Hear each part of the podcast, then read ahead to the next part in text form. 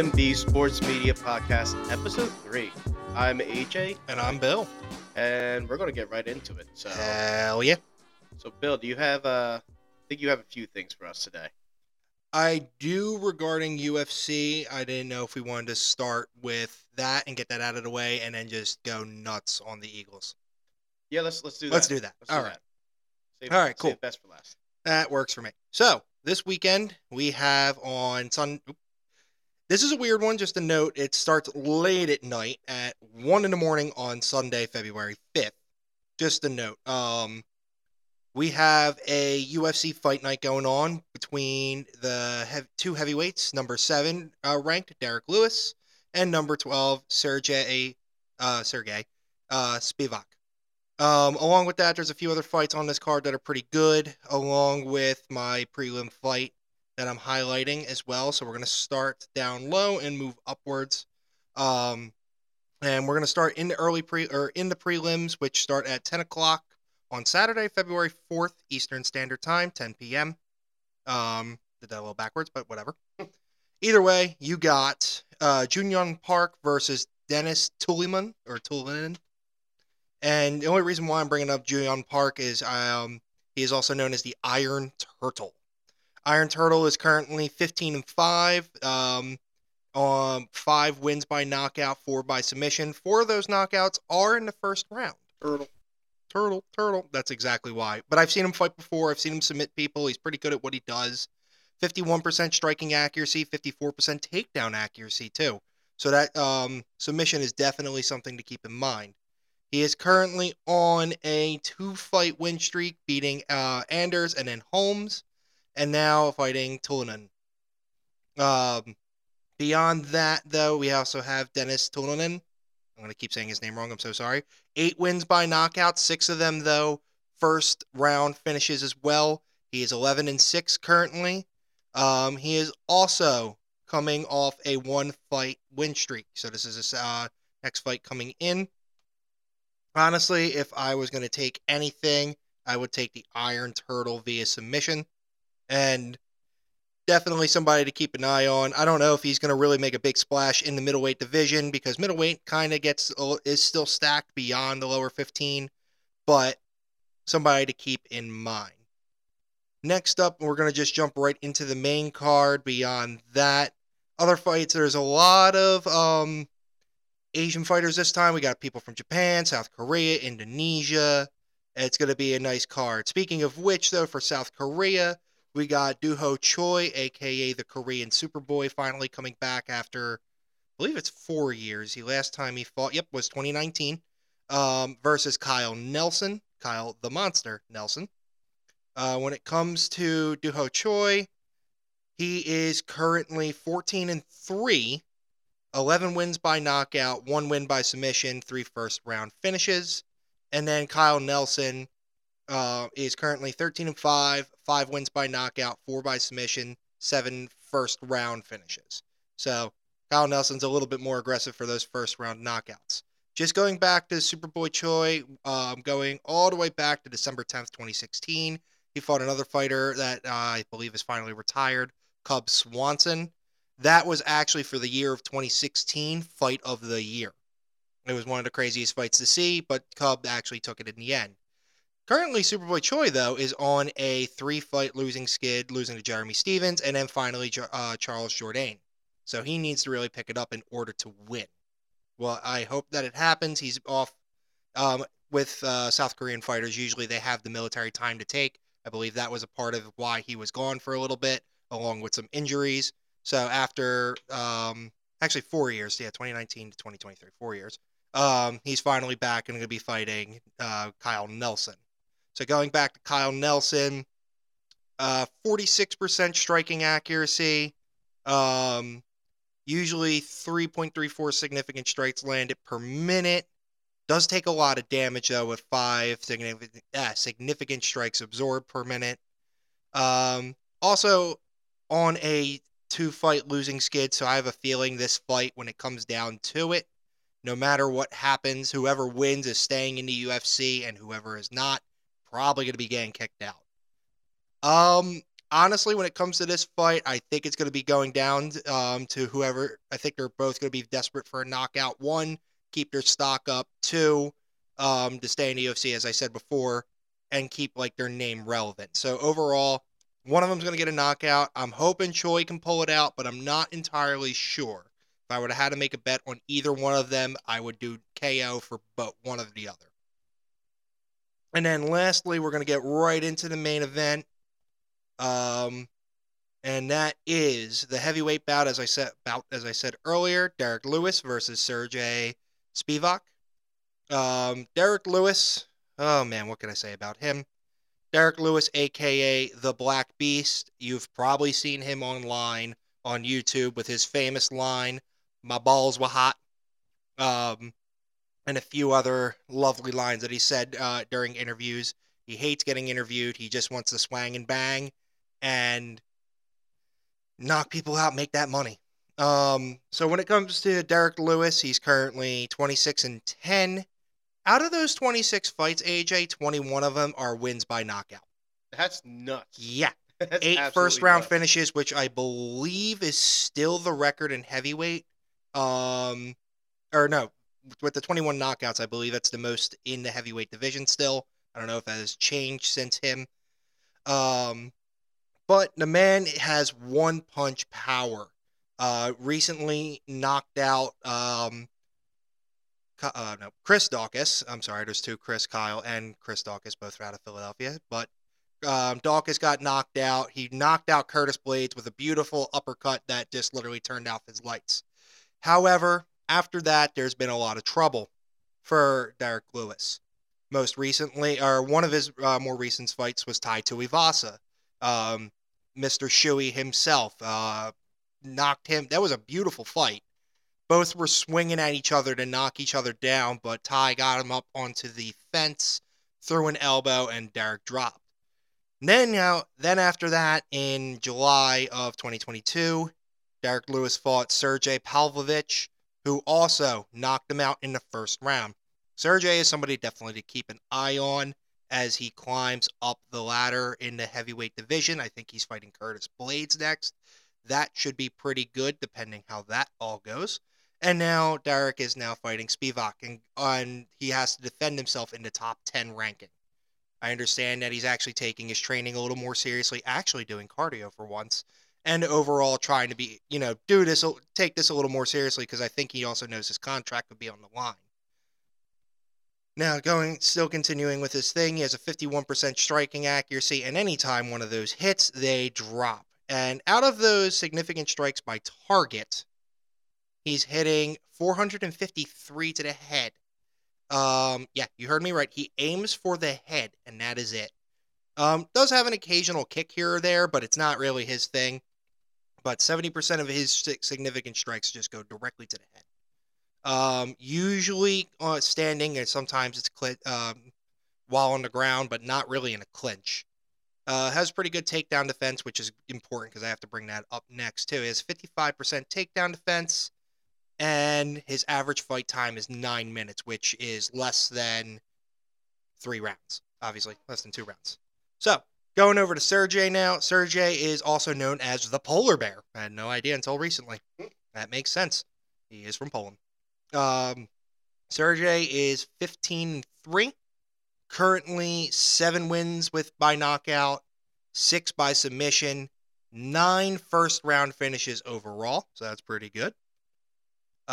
Striking accuracy, still same thing, 51%. The takedown accuracy, like I said, 64%. Has attempted at least 33 takedowns. I don't know how many landed because it doesn't say. But his takedown defense will be much better than Derek Lewis, but I assume he won't be taking anyone down. Same thing. No, actually, he primarily hits for the face. Significant strikes by target. Aims for the head 97% of the time. Jesus. Yeah, he's going for it. Takedown average, this is what I was bringing back up, is 4 per 15 minutes. So Derek Lewis is definitely going to have to work on his ground game or he's going to get beaten up on the ground. He is currently on a 2-fight win streak, though. Spivak also beat Greg Hardy, which we all love. That Greg Hardy got beat up multiple times before he switched over to boxing, and then fought Sakai as well, also winning by knockout. Both of those were two knockout wins before he fought Lewis. To make this short and sweet, I think this is going to be a first-round fight. I think Lewis can win by knockout, or Sergei will win also by TKO. Not specifically knockout, like in standing. I think Sergei can take Derek down and then beat the living crap out of him.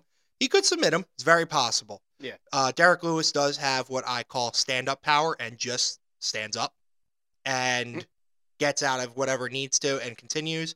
Hopefully he's actually been working on his cardio like he said, even though Derek Lewis hates cardio. But we'll see what happens. Otherwise, though, that's really about it regarding the UFC and some of the fights going on.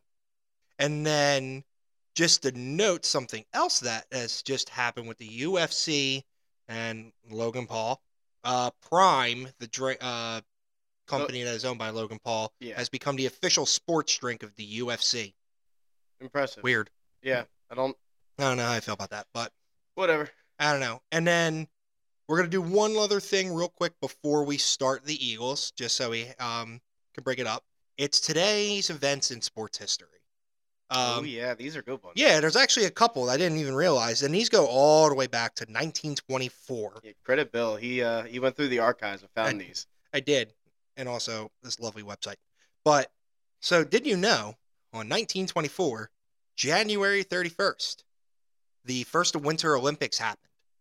So when it came to the first Winter Olympics, if I remember correctly, they weren't even called the first Winter Olympics. Winter Olympics. They were just called International Winter Sports Week, and it was paired at the same time as the Summer Olympics in France in 1924. That didn't change apparently until way later down the line. For Winter and Summer Olympics to be separated between each other. Yeah. So two things that really happened, but I'm going to focus on one right now for 1924. Herma Szabazo of Austria wins the ladies figure skating gold medal, and that is the only women's event at that game, so she was the one and only women's winner. So, good for her. What else do we have? There was a boxing title fight in 1941. Joe Louis knocks out Red Berman in the fifth round at MSG, retaining the heavyweight title once again. All right. And then last but I got a few more real quick, but one thing I didn't know on January 31st of 2023, Super Bowl 22 actually happened. Washington Redskins beat Denver Broncos 42-10.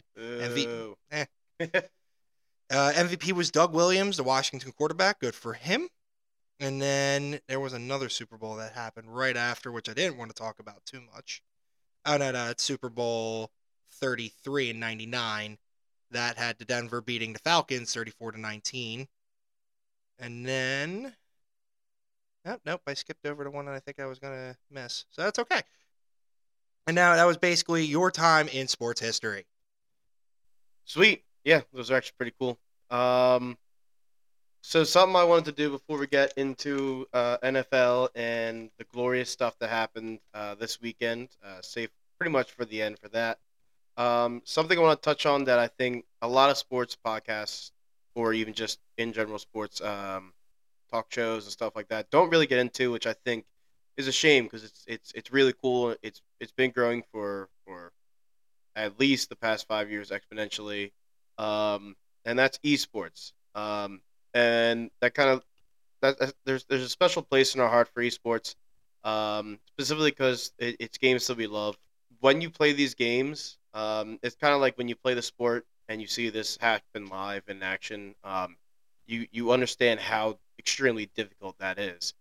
And it's the same concept with these games, is that once you start playing, you understand the game, and obviously it's not for everybody, but for the people that understand the intricacies of it, when you see it live with people that are at the top of their craft, like, it's pretty crazy. It's pretty insane. You understand how difficult it is. So one of the main games that necessarily we follow is specifically for esports, since it's really big, is League of Legends.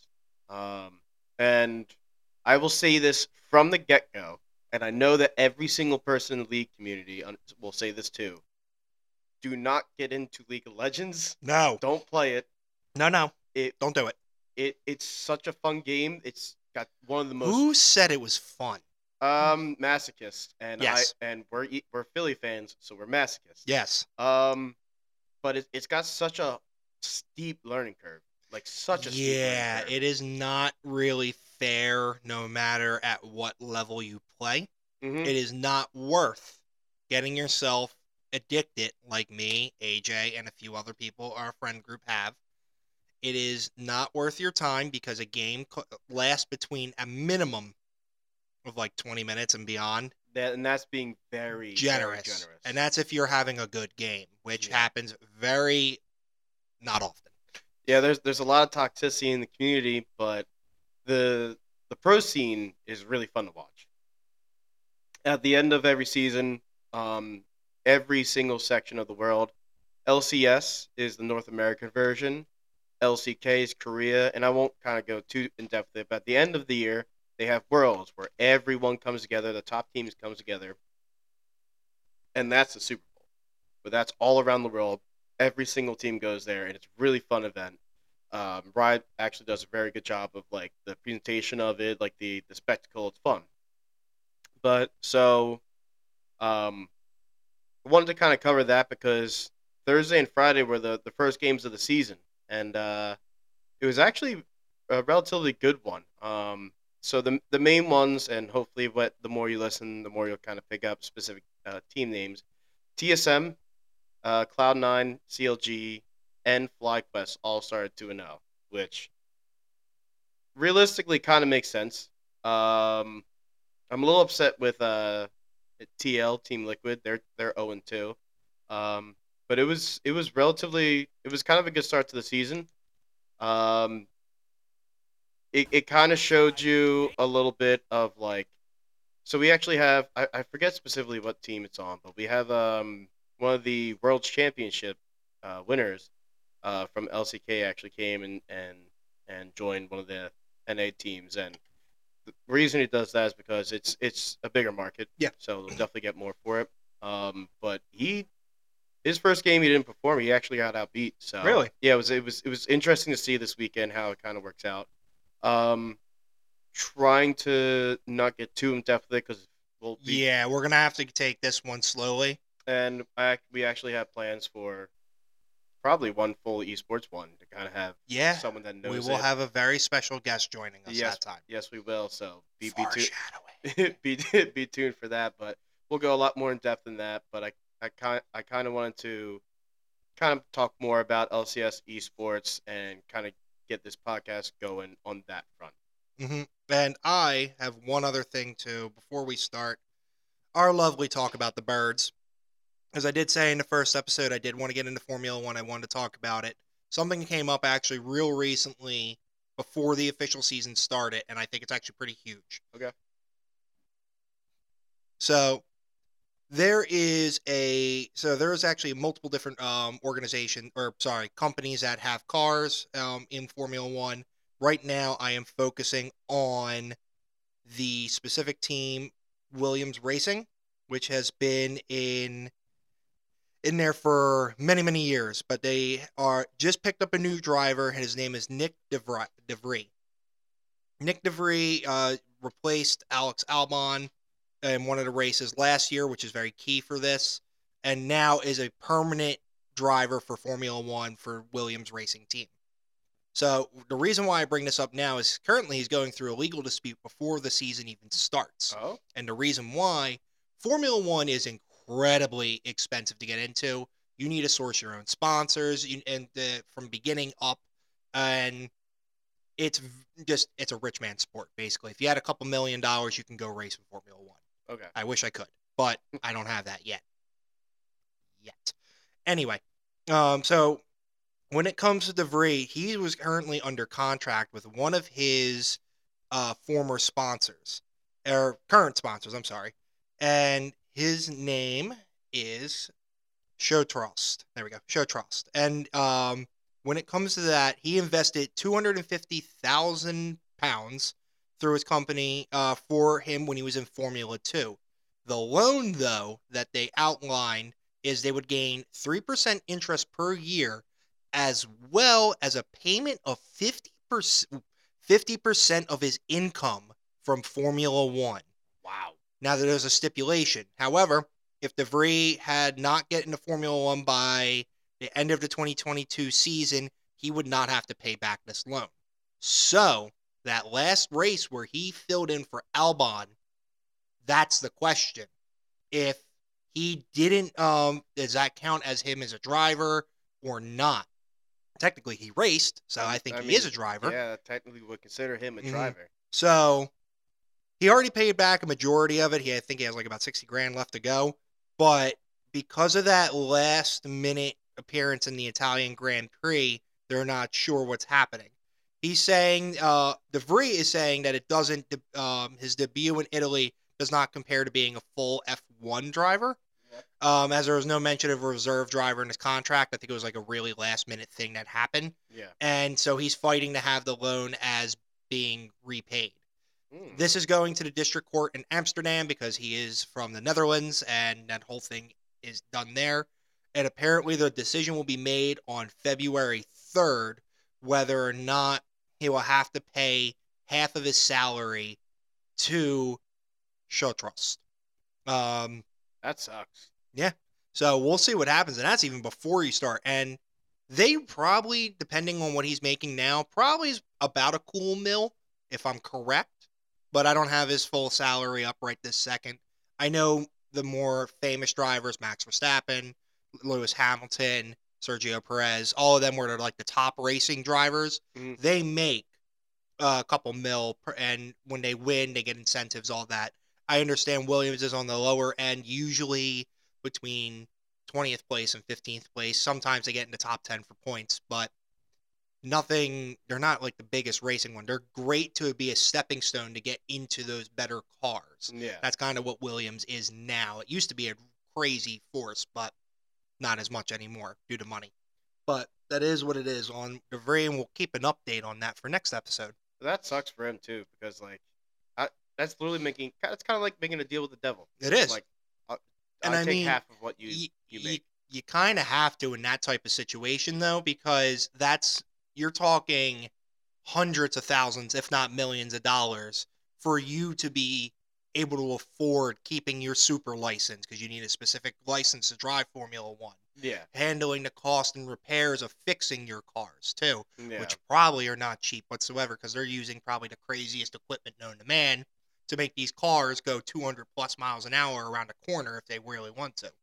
Yeah, their whole thing is based on efficiency, so that's crazy. So, we'll see what happens. That's that with Formula 1, UFC, LCS. Now the fun stuff that we want to get into. It's time. The NFL Conference Championship games went on this weekend, and... Oh, my God. Boy, howdy. That was... you know what? In a 49ers perspective, that was rough. Yeah, that does. I mean, so I'll preface this right away. With Purdy getting injured, it definitely dampened the 49ers significantly, their chances of winning. Oh, absolutely. At that same token, watching that game, there was no way with Brock Purdy they were winning. Yeah. I genuinely believe that, even objectively. Like, once I saw Haason Reddick foaming at the mouth, it was over. It was over. The defense for the Eagles wanted that game more than anyone on that field. The offense didn't even do that much, and we still put up 31 points against the number one ranked NFL defense in the league. Yeah. How did Gainwell do on running? He had 48 yards on 14 carries. Yeah, Sanders had 42 yards on 11 carries. Hurts had 39 on 11 carries. Sure. Okay. But mind you, Sanders had 2 touchdowns, so did Hurts. That's right. Wait, Hurts had 2 touchdowns or 1? Hurts had 1. Sanders had 2. Yeah. Okay. What's crazy is that the highest receiving yards for the Eagles was Devonta Smith at 36. That's nuts. Yeah. It was a defensive game. Like, not defense. I shouldn't say it like that. When I mean defensive game, I mean our defense was out there all the time just causing more hell to Purdy and the 49ers. Yeah, our defense was out for blood, and there was 3 fumbles in this game. One from Josh Johnson, one from Birdie on the play he got hurt, which was UCL's. I believe it was a sprain, but he will be out for 6 months.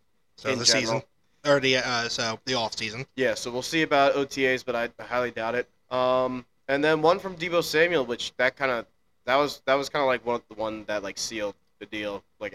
Once that happened, they showed the bench for the 49ers. Yeah, and they were just defeated. Everyone was defeated.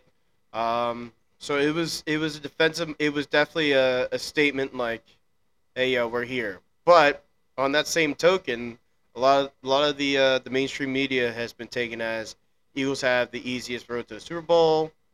All this stuff. Jalen Hurts didn't really do that much. It was against Daniel Jones and Brock Purdy, and even then, Josh Johnson. And it was realistically, those are genuinely valid points if they're taken in a vacuum.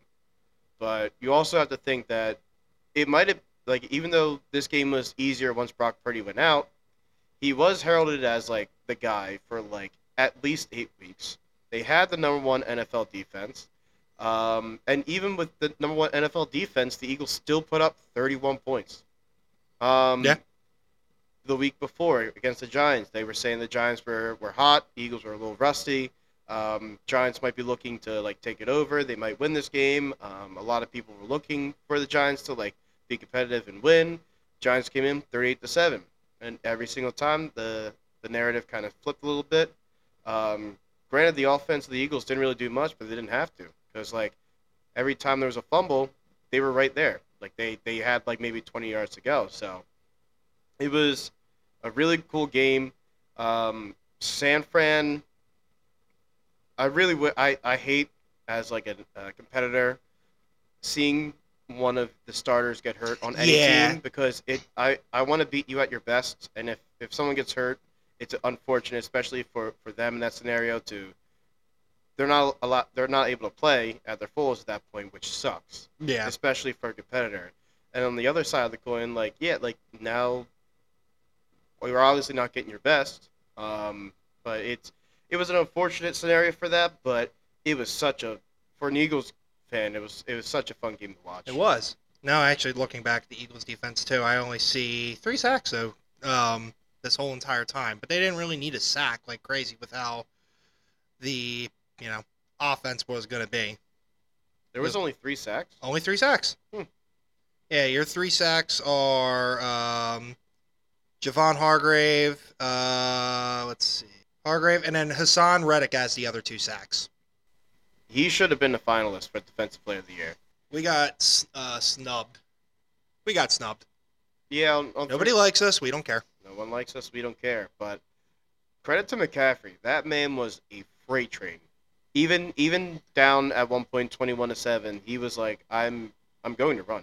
He had 5.6 yards a carry. He did. Which is nuts. 84 yards and a touchdown. That touchdown run was disgusting. That was. Hurdled one person, took a hit from 2 people, just bursted for like 12 yards to the end zone. Yeah, props to him. Which is really good. But I was in Philly for the game. It was really fun. Everyone was on polls, no matter what happened. Well, hold on. I'm not there yet. Oh, so go ahead. The game ended. And not a word was, like, obviously people are excited, freaking out.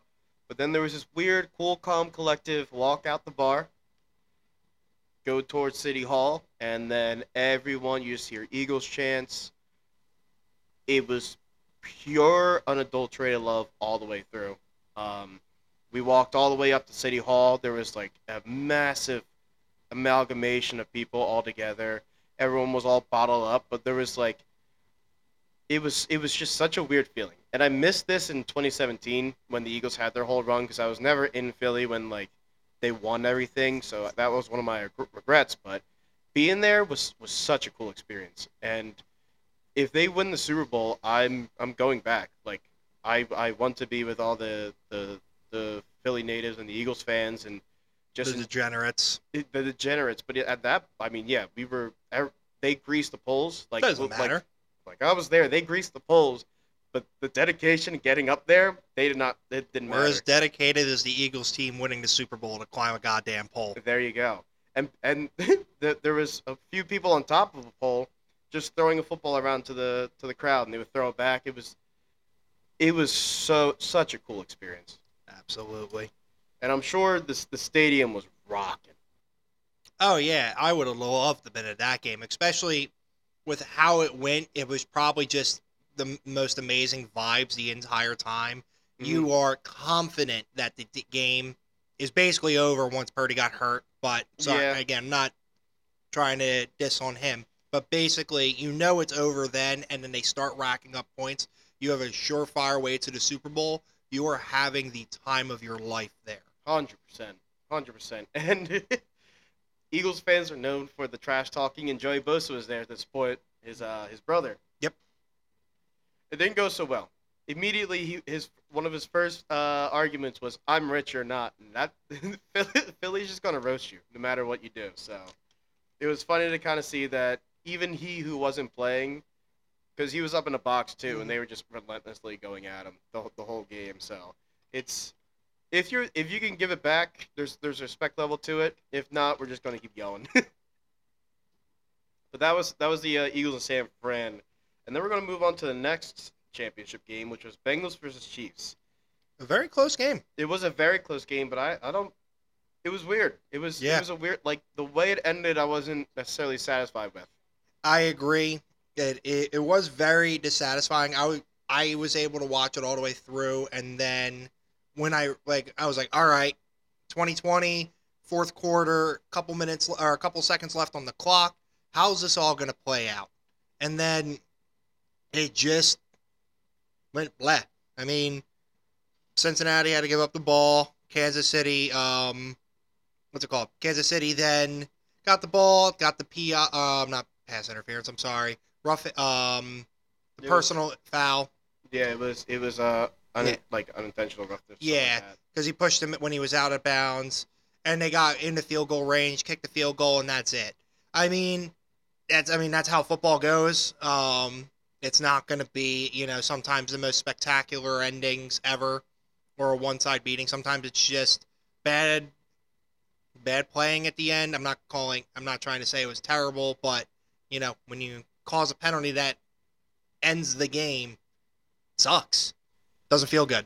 Yeah, and I feel really bad for that player, too, because, he's young. He's, 22 years old, and this is, obviously, this is an experience in playoffs to be, you got to be smarter than that. But at the same time, that's such a fast-paced, game where in real time, I kind of thought Mahomes flopped. But, when I saw the replay, he does have a bad ankle. So when he got pushed, he didn't have any support. So, he just went. But it was so close and, to out of bounds.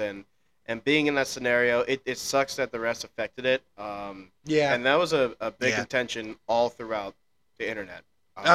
People are saying that the NFL is rigged. Yep. How it's now basically in the hands of gambling websites. Yep. On who's going to win. Yep.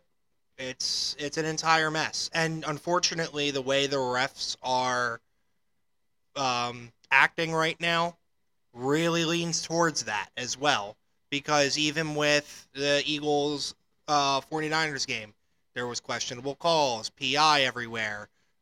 Where with the Bengals and the Chiefs, where one was considered intentional grounding for Burrow, but not for Mahomes.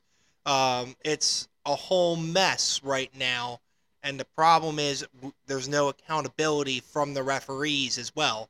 After the game's over, that's it.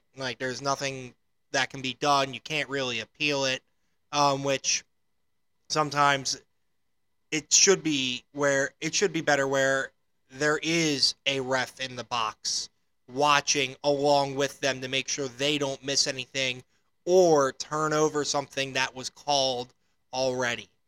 Yeah, and that's a shame because they were doing that at one point. I forget if it was 2018, 2019, maybe even 2020, but they did have kind of reviewable calls for specific pass interference and stuff like that.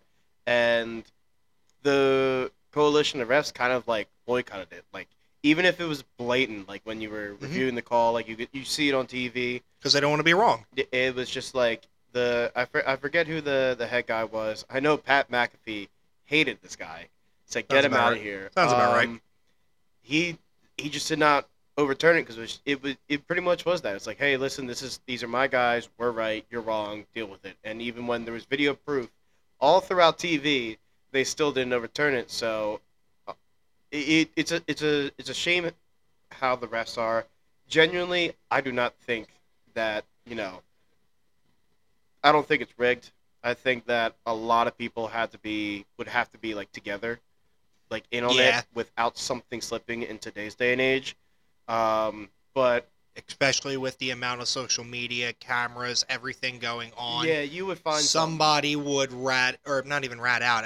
I guess it would be a whistleblower in that case too.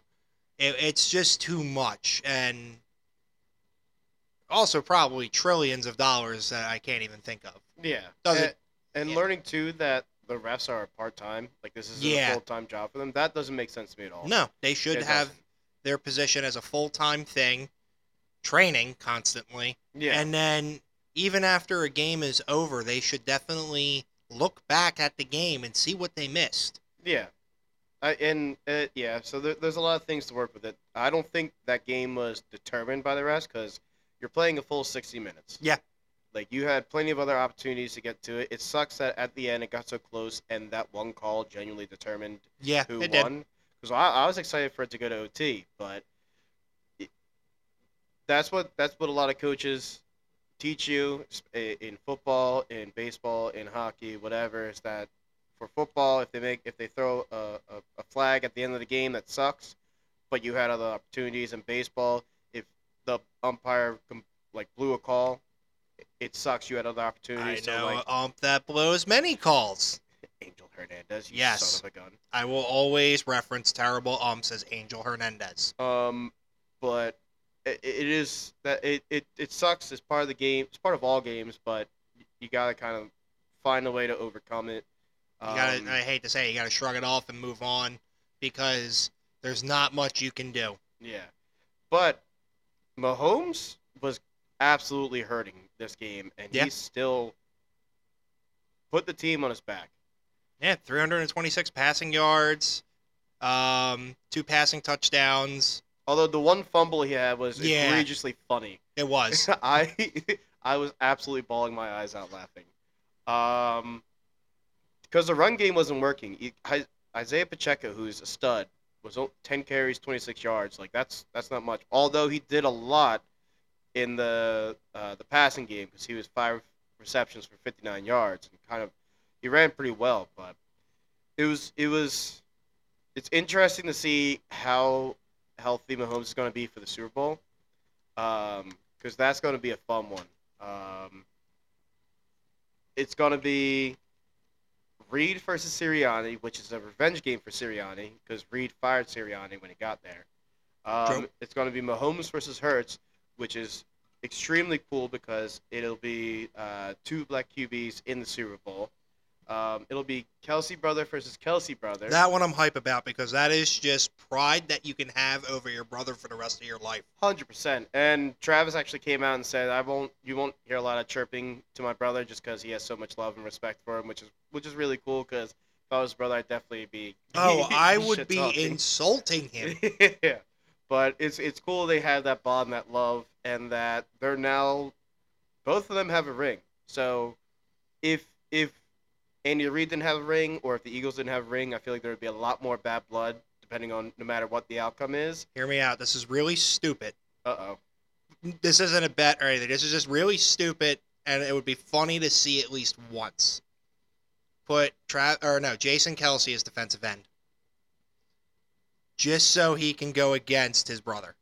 I would feel like it would be better to have Travis Kelce be a D tackle or something like that. Yeah, that would work too. Only reason why I'm saying defensive end is because he would have to go right at him. Well, then he'd be D tackle. I don't know. Oh, you mean Jason B? Yeah, Jason B defensive end. Yeah. Realistically, Travis would burn him. Yeah, absolutely. But at least if he can get one hit off on him, it'd be funny as shit. Exactly. So that'll be cool. And another cool little tidbit for the Super Bowl too is that the Eagles will be the first franchise to have two black QBs reach the Super Bowl. And Donovan McNabb and Jalen Hurts. Yeah. Which is really cool. But I don't know. I'm trying to be objective. My biased take is obviously go Birds. Yeah, go Birds. I think they take them just because Mahomes is a little banged up, and I just think that the momentum is on our side. I just feel like we're a more complete unit.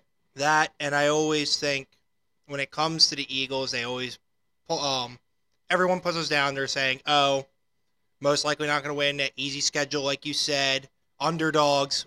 Look what happened last time that happened in 2017. Mm-hmm. We won. I saw someone Photoshop a Chiefs jersey on the Rocky statue. I was going to bring that up. I was going to bring that up where it's you don't do that and you have a better chance at winning. But when you do that, you get cursed by Rocky. It happened 4 times in a row. Like, stop doing it. It's the easiest thing. The Patriots, the Giants, the 49ers, and the Vikings. And almost the 49ers almost got the exact same score put on them as the Giants and the Vikings who did that before. It is like you're scoring 7 points, that's it, and the Eagles are going to town on you. That's pretty much it. So I have a friend that's a Chiefs fan. Uh-oh. I want to go to his house and convince him that he should do that so he can curse his team. He won't. I mean, look, pay him $25 and see if he does it. I'll give him $50. There you go. Gotta be safe. I will say, though, that you reminded me of this. I have a few Cowboys fans that are friends. I don't know how that happened, but yeah, I don't get it either. They're stuck in my life. They're stuck with me. It is what it is. But I got after the game, I got a few morning snaps, a little some explicits about the Eagles, explicits about Hurts, explicits about everything else. And then they were like, I hate that I'm going to have to deal with this team for at least the next 5 years. And I was like, yeah. Yeah. So there's definitely pain for the Cowboys fans, and I'm absolutely going to put salt on the wound. But absolutely. Them and Giants fans, absolutely. But let's get a little bit more into the Super Bowl objectively. Mm-hmm. I think that our defense is severely better. I think that we have more weapons. But I'm afraid of Patrick Mahomes and Travis Kelce. Yeah. I will say that as much as I love Jalen Hurts objectively, at this current moment, Mahomes is still a solid few steps ahead of him. Yeah. And that's where I would give the edge to the Chiefs, and that's a big edge to give. Yeah. Especially, though, with Travis, I have a feeling our defense will be trying to lock him down so much. Somebody else, him. They probably will. But what I'm saying is if they double-team him, somebody else is going to now try to rise up and, take... Well, so that kind of happened last game. Marquez Valdes Scantling, MVS, he had a 100-yard game with a touchdown. He's kind of slowly becoming the guy because they've had injuries to Juju. They had injuries to Kadarius Toney. The receiving core is a little underdeveloped, but I think that the best course of action for the Eagles to beat the Chiefs is double-team Kelce and trust that, your Bradbury or Slay is going to get the job done. Yeah. But I also think that the key for the Chiefs is those big plays. They keep doing what they do every single year, no matter what, because they're always a team that when you score on them, they can score back 70 yards within a second. And even when Tyreek left, they still were doing the same exact thing. So really, it's going to be fun because the Chiefs are never a running team, at least ever since Mahomes been there. Yeah. They've always been a passing team, but now they're going up against the best passing defense in the league, in the Eagles. So it'll be interesting to see how they kind of go about that. I want to see how Blankenship does. I don't know because Blankenship's now behind C.J. Gardner-Johnson. True. And Avante Maddox came back last. Yeah. Last week, and he had a pop off game. I want to run through a wall when I saw him make that play and just had that thing, that little celebration. So it'll definitely be interesting to see. There's really no bets, obviously, because the Pro Bowl is next week and the Super Bowl's after that. So yeah, so this is I have one. They have prop bets going on right now, but I can give you at least the current spread, total points, and money line. We'll probably update it again next week as well, just so we have it. But I'm Gonna say I have a crazy 4-pick parlay at the moment, and I wouldn't even say it's crazy. I just gotta find one man wherever he's at because he's not showing up on. There he is with the plus 600. That's what I'm talking about, baby. So I have 4 touchdown same game parlay. So I'm assuming the Eagles are gonna score 3 touchdowns at this point. Jalen Hurts, Dallas Goedert, and Boston Scott. For those 3 to score a touchdown, and I also put Travis Kelce to score 1 as well. $5 bet. That's $405 right there. I actually really like that. I really like that because I think each team's going to score a lot. This isn't going to be like. I think it's going to be a high-scoring game. We keep saying that, and it doesn't happen though. But we're going to believe it. We said last week that it'll be the under for the Eagles game, and it technically did. Yeah, no, you're not wrong there. I remember I said it was going to be over, so it was under. Oh, there. Oh, yeah, that's right. I did say that. That is true. So while I'm here, though, I do want to bring up a few of my favorite things when it comes to the Super Bowl. As soon as I can pull it up, the prop bets. They're my favorite time. The novelty props. Don't forget your coin toss right now. It's your best chance at 50-50. Heads or tails is plus 100. So put $10. I don't know. You live win. Your life, yeah. Yeah, live it up. Eagles are actually favorite. They're minus 1.5 favorite. Right now. So let me go. One more novelty prop I want to bring up because it is a fun one to notice. It's called the octopus. Oh yeah. And this is something that's been coming up more recently. I think since 2019. Basically, all it is whoever scores the touchdown also scores the 2-point conversion. Patrick Mahomes did it recently, I believe. I think it was last Super Bowl. In 2019, he scored an octopus where he scored a touchdown and then scored a 2-point conversion. But my favorite part is the Gatorade color. Oh, I love it. I'm gonna go orange. It's personal favorite color. Yeah. But I have a feeling purple is a good option. I'm going yellow. Yellow / green. Keep that in mind, are together. So you get 2 for 1 there, and that's plus 400. Orange is plus 350. Yeah. I may take purple, too, because that is plus 750. That's a long shot. I agree. If it happens, I'll freak out. I'll laugh. It's a weird skill I have where I never bet this, but I should, and I'm always right on the color. I would say yellow. Okay, go yellow. I will repeat this next week. I'm saying yellow. What are you going with? I'm going to stick with orange. Okay, that's a solid one, too. Now, the only reason why I do agree with you on the yellow, because it's yellow / green, is because if it's the Eagles, I could assume them having a green Gatorade because, team. But The only one I'm not ever for is the red. And the only reason why I know that I don't like normally going with red, usually because red dye is a problem when it comes to people. Mm-hmm. And that usually means that people won't use red dye during sporting events. But lastly, just getting into the lines real fast, just so we have them ready to go, because we didn't say it, we jump right into novelty bets. Right now, the spread, plus 1.5, minus 1.5. Mm-hmm. Plus 1.5 for the Chiefs, minus 1.5 for the Eagles, minus 110 overall for the bet. Over under is 49.5. I'm going with the over. I would go with the over. So minus 115 for the over, minus 110 for the under. Money line, Chiefs plus 100, Eagles minus 120. Yeah, I would say definitely the over, and I'll go Eagles just because go Birds. Yep, but we'll reevaluate that next week. I only got a few things that I kind of want to, because these are brand new news things, especially in the NFL. Mm-hmm. The Broncos are finalizing a deal to get the Saints' old head coach Sean Payton, which I think is pretty cool. I think it'll definitely be a lot better than last year's Broncos, mm-hmm. and I think Sean Payton will definitely have more offensive creativity behind it, so that'll be cool. And then DeMeco Ryans, old Eagle, has agreed to terms with the Texans. Really? Yeah. Now I hope the Texans aren't idiots and let a coach actually run with what they have. So. That'll be interesting. That'll be interesting to see how that all plays out, but that's all for us.